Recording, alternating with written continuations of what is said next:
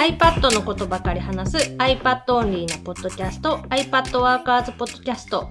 今日はついにゴリゴさんが iPad で手書きメモを始めたっていう話をします。これなんで始めたのかっていうのを後々から振り返ってみるとですね iPad の話っていう本の原稿を主に俺が書いたわけなんですが春菜さんのへのインタビューをもとにそこでその手書きの効果みたいなものを散々自分で考えてこう手書きをするとこんないいことがありますっていうことをいっぱい考えたことがきっかけになったのではないかと思うんだけど、なんかその本を読んだメモを取るときに、テキストのメモじゃなくって、手書きでメモを書いてみようっていうことを、なんか思い立ったんだよね。ちょっと前に iPad ワーカーズでアクティブラーニングのための iPad メモ術っていう、まあ、記事を公開していて、まあ、iPad ってパソコンみたいにコピーペもできるし、音声で入力もできるし、すごい万能なんだけど、そのメモを取る、なんか勉強して覚えたいとか、例えば読書をしながら、その本の内容を忘れないようにしたいっていうような場合に、早く効率よくそのデータ化する内容をまとめるよりも、ある程度時間をかけてゆっくりまとめた方が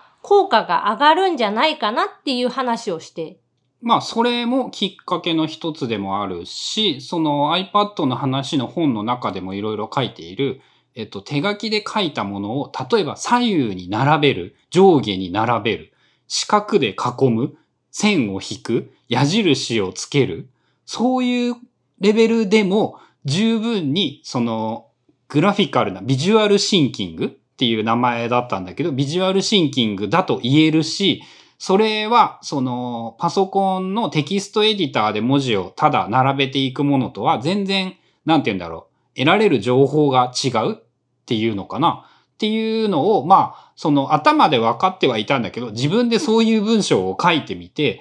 やってみると、まあ、確かにそうだよなっていうのをじちょっとずつ自分の中で納得していったのかな？手書きでメモを取ると、その空間的なもの、上下に並べる、左右に並べるとか、丸を書いて、その丸の中になんか文字を入れるとか、丸の中にさらに丸を入れ子にするっていうような、そういう図解表現っていうのがすごく柔軟にできる。で、テキストエディターって言われる、とイメージとしてあのカーソルっていうのかなあの、ここから文字が打てますよみたいな棒がチカチカ点滅して、そこから文字が打てるような、そういうエディターって、その空間、例えばこのキーワードは右下に書きたいとか、ど真ん中に書いて、そこからこう広げていきたいみたいな、そういう時にあんまり向いてないんだよね。できなくはないと思うけど、その、それが簡単にできるかって言ったらちょっと難しい。でも手書きのメモなら、それがすっごく簡単にできるし、iPad なら Apple Pencil 使えば、と特にアプリ入れなくっても Apple 標準のメモ帳でも十分できるし、まあその他にもノートアプリとか手書きのそのお絵描き系のアプリみたいなものを使って書くこともできるしっていう、結構その幅が広く使える？まあ、あとはね、その紙と違って自分が、まあ、20年前の記憶との比較になるんですが、うんとね、消しゴムで綺麗に消えるっていうのは結構便利だったり、間違えた場合にその消さなくても戻るで消すことができるっていうの、一角二角をっていうことができたり、大きさを変えるってことはほとんどやらないんだけど、書いたものをちょっと動かすっていうのもそんなに苦労をせずに、なんかここ狭すぎるからちょっと動かそうとか、ちょっと文字を間に書きたいから、紙だとさ、あの、とんがった矢印っていうのあの線を引いて、そこになんかこう、書けなかった文字を書くみたいなことをしたりもするんだけど、それも、その移動ツールとか、消しゴムツール、その、アンドゥ、リドゥあたりをうまく使ってやると、まあ割とそこまで手間をかけずに、なんて言うんだろう。整った文字が書けるっていうのかな。っていうのも便利だったし、あとはやっぱ何よりもね、その遅くてもいいっていうか遅い方が効果があると思えたことによって、漢字の画数が多いやつを書いているっていうのも、もうなんかあの、これは俺は早いことを目指していないんだって思い切ってあげれば、なんかね、もう一種のアクティビティみたいな感じでね、難しい漢字もなんかこう楽しんで書けるという感覚にちょっとなってきていて。多分ね、手書きがもともと好きな人、苦じゃない人っていうのは、その感覚を持ってると思う。アクティビティみたいなものっていうのを。だ昔、春菜が、まあ、iPad で手書きを始める前、ノートを使って、ボールペンでずっとひたすらさ、一日の日記とかメモとかを取ってた時に、なんかよく書くねみたいなことを言われてたけど、別にその苦じゃないし、書くことによってやっぱそのまとめられるとか考えられるっていう効果があったから、ずっと10年以上続けられた。まあ、あとね、その発見だったのが、すごいゆっくり字を書くとですね、自分の字が思ったほどひどいものではなかった。まあ、アップルペンシルなりの書き方っていうものも、えっ、ー、と、やっていて、例えば春菜に教えてもらったりだとか、自分でその気がついて変えたっていう部分はもちろんあるとは思うんだけど。そう、そこは結構大きくって、まあ iPad で Apple Pencil 使う人、まあ派閥はあるんだけど、結構多くの人があの、ペーパーライクフィルムっていうあの、ザラザラのフィルム、紙に書いてる質感に、まあ、より近くするフィルムっていうのを貼ってる人が結構な割合いるんだけど、でも、本来その iPad のさ、Apple 社がこうやって使うんだよって出してきてる、その何にも加工してないフィルムとかを貼ってない状態の iPad って画面がガラスでツルツルしてるから、それがそういうものだっていう最初からそういうものとして捉えれば、書き方とかも、その iPad のツルツルのガラス面と Apple Pencil のペン先のその組み合わせのこういう書き味の筆記用具って考えて使える方が、まあ、便利なこともあったりするのかなっていうのはある。だ無理に紙とペンのそのそっちに近づけるためにああだこうだっていうよりも自然な状態のガラス面にツルツルちょっとペン先が滑るけど、その癖を活かして書けるようになる方が、まあ将来的にはいいんじゃないかなとは思ってる。まんまさ、春菜が言っていたさ、その iPad の話の本の中でそれも言ってることなんだけど、iPad でパソコンと同じことをやろうとしたらうまくいかないからやめた方がいいよっていうことを言っていたじゃん？それと全く同じことが手書きにも言えるような気がして、iPad と Apple Pencil の組み合わせっていうのを、そのアナログの紙とペンとをデジタルで代替しようとするのではなくって、一つのもう一個のやっぱ iPad と Apple Pencil っていうツールだというふうに割り切ってしまえば、俺は逆にね、その、ほぼ紙を使わなかったブランクがあったおかげでね、Apple Pencil と、そのガラスのツルツル面で文字を書くことが、あんま違和感ないんだよね。別にこれでいいやっていう感じがしていて、カツカツなることも、そんななんか嫌なものでもないし、滑ることも別にいいし、なんかね、それでいいやって割り切ってしまって、あとそれを使った上で、このツールでどうやってそのまともな文字と図を書けるようにするかっていうことを考えたら、思ったよりできた。そう、iPad には iPad のその書き方、作法みたいなものがあって、まあそれに最初から、まあそういうもんだって思って使ってる人と、いや、これは紙とペンと全然違うっていう、まあその紙とペンと同じにしたいって思いながら使ってる人とでは、まあ結構その使用感というか、使い心地みたいなところも変わってくるかもしれない。まああとはね、大きなね、もう一個やっぱり大きかった違いというのが、あの、丸と三角と四角で絵が描けるっていうやつで、AirPods Pro の絵を描いてみたっていうやつあれをやってみたら、あの、少なくとも俺はこれを見て AirPods Pro だと認識できるなっていう絵が描けて、あれはね、大きなブレイクスルーだった気がする。今回、その、まあ、今までちょこちょこその iPad で手書きいいよっていうふうなことは言ってたんだけど、まあ、そこまでその響かなかったのが、今回その iPad の話っていう、まあ、本を作っていく中で文章を書かされたというか、まあ、あの、春菜が考えていることをゴリゴさんが文章化するみたいな。まあ、その作業の中で iPad 手書きの良さみたいなのを自分でこう書くことによって、なんかちょっとこうきっかけが生まれたのならよかったなっていう。まあ、春菜的にはなんか大成功だったよねっていう感じだよね。まあ、3年か4年ぐらいずっとなんか言ってるような気がするんやけど。まあ、もっとじゃないかなって気がする。期間だけで言ったら。そのね、うんと、やっぱそれもね、マインドセットという言葉になるのかどうかわかんないんだけど、えっとね、丸三角四角で書けるということがわかると、うんと、多分その絵を、絵じゃないな、伝わるイラストを描くときに最も重要なのが、指の動かし方なんじゃなくって、その目の前にあるものをいかに抽象化するのかっていう、その筋力じゃなくって脳みそでの能力の方が重要だっていうことが分かったんだよね。そこはね、なんか割と大きいような気がして。だから練習をするんだけど、肉体的な練習じゃない部分の方が大事なん、大事だって言っていいんだよね。うん。っていうことが分かったのがやっぱ大きくて、絵が描けないんですの課題がちゃんと見えるようになったっていうのかな。こうすれば絵が描けるようになるっていうのが一個分かったっていうか。そうなんだよね。大体の人が、なんかまあ、絵苦手ですとか、絵描けないんですって言ってるけど、いやでも直線と丸ぐらいなら、誰でも描けるよねっていう、その、まあ、声援、めっちゃ綺麗な円がフリーハンドで描ける人っていうのは少ないかもしれないけど、パッと見て、あ、丸だなとか、あ、四角だなってわかるレベルで描けるっていう風な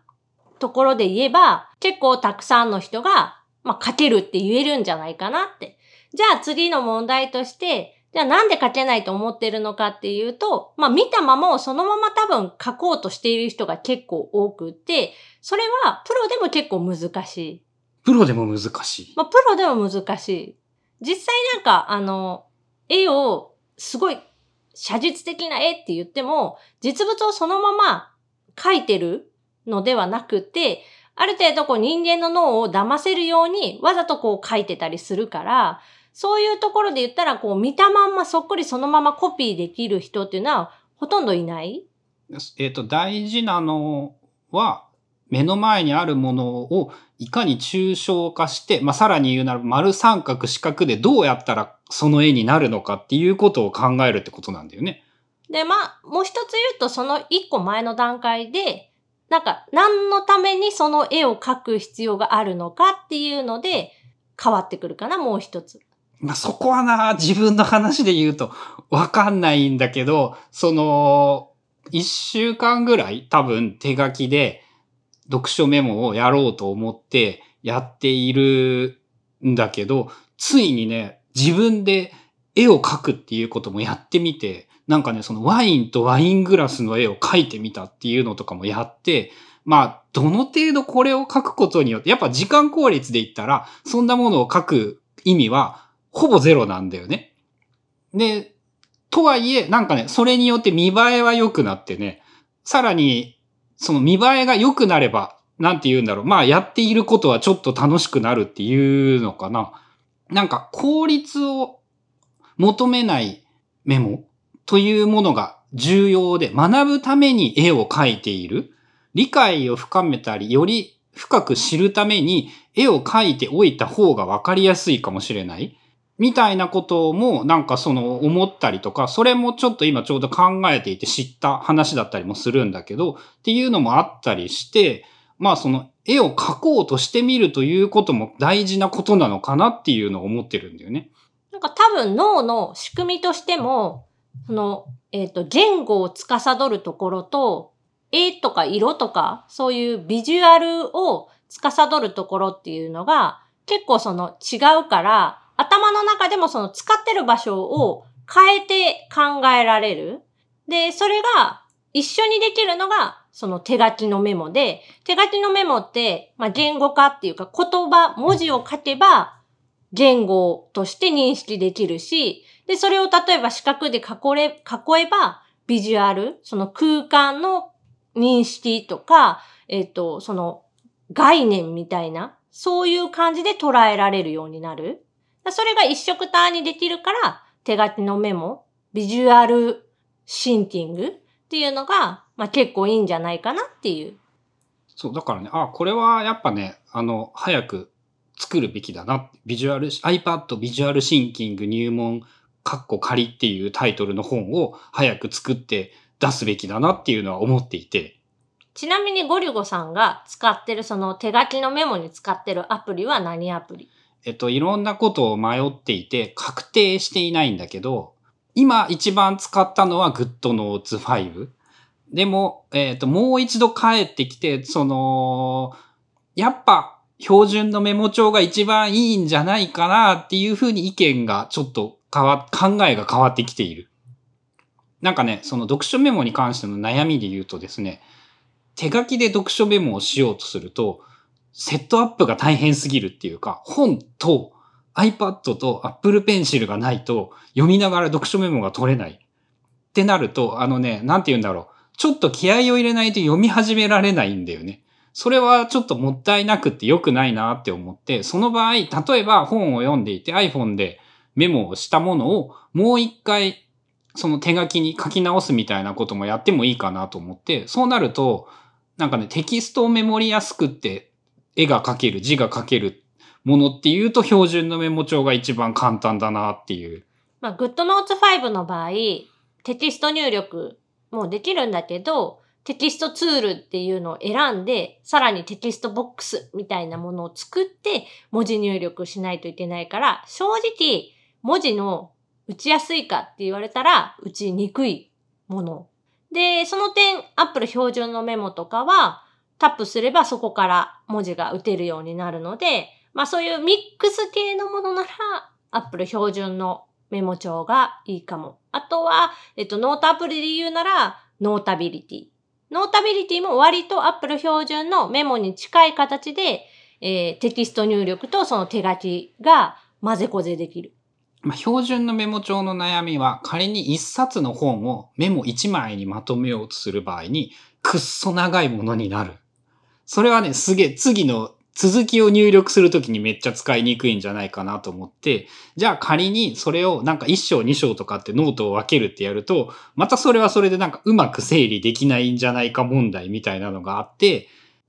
GoodNotes 5だと Amazon とかから本の表紙の画像を持ってきて、そのノートのカバー画像にしてあげると、そのね、1個のノートを1個の読書メモで、さらに表紙画像が綺麗で、そのコレクション的な自己満足的な意味で言うと、すごい質が高いものができるんだよね。GoodNotes 5の場合、一番最初の1ページ目に持ってきたものがノートの表紙として、まあ、認識されるので、そこにまあ画像を入れてあげるとか、まあ、最初からその本用の読書ノートって作るんだったら、最初の設定でその画像を表紙、カバーとして設定して作成すれば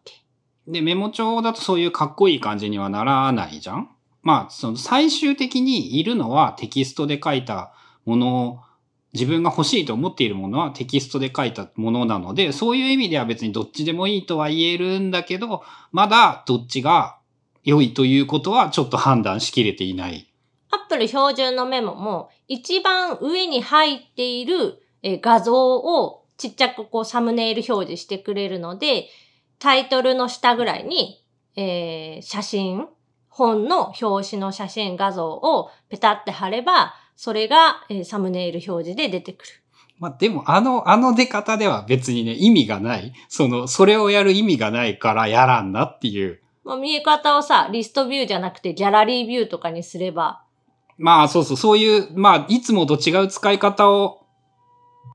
いつもと違う使い方をすればまあ対応はできるかもしれないんだけど、メモ帳は他に普通にメモ帳として使っているからさ、その、それをやってしまうとまた不便にはなってしまうから、やっぱどっちがいいかはちょっと決めかねている。まあ、こんな感じで、えっと、ついに、ゴリゴさんが iPad で手書きのメモを始めたっていうお話でした。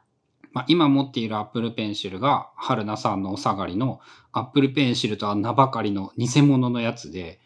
Apple Pencil もどきってやつ。こいつがね、やっぱその本物に比べるとだいぶ劣ってね、ちょっと本物が欲しくなってきている。まあ、Apple Pencil もどきの多くが、電源のオフはね、自動オフになるものが多いんだけど、オンは、なんか自分でカチッってこう、ボタンを押して、ペンの電源をオンにしてあげないといけないものが多くって、そうするとさ、手に取って速攻書くの間に、えー、スイッチをポチって押すっていうアクションが入っちゃうので、やや、ややって感じ。あと充電をしないといけないから、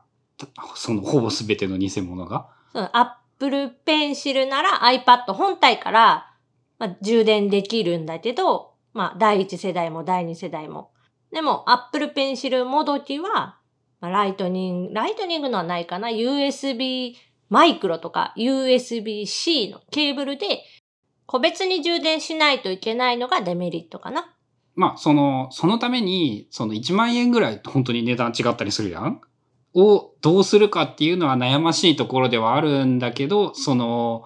前にも話した細かな違いとかも含めると、やっぱ、もう今なら偽物より、買うなら偽物より本物を買った方がいいねってやっぱ思う。まあその、手書きをやるかどうかを判断するのに、えー、まあ偽物で試して、で、本当に自分がやりたいと思うなら、アップル純正のものを買うとか。いや、2週間返品できるからさ、アップルストアで買えば、オンラインでもいいんだけど、買って、いらんかったら2週間で返品でいいんじゃないかと思う。まあそうだね。そしたら、その、もどきを買う必要もないしね。うん、もどきを買ってペンシル買ったら一番もったいないじゃん ?iPad を使って、まあ手書きのメモを取る。まあ結構いろんなことに使えると思うので、アプリがないっていう人でも、Apple 標準のメモアプリ使ってもらったら簡単に試せるので、まあ、もしよかったら試してみてください。番組への感想やリクエストなどは、シャープ i p a d w o r k e r s のハッシュタグをつけてツイートしてください。それではまた来週、iPadWorkers Podcast でした。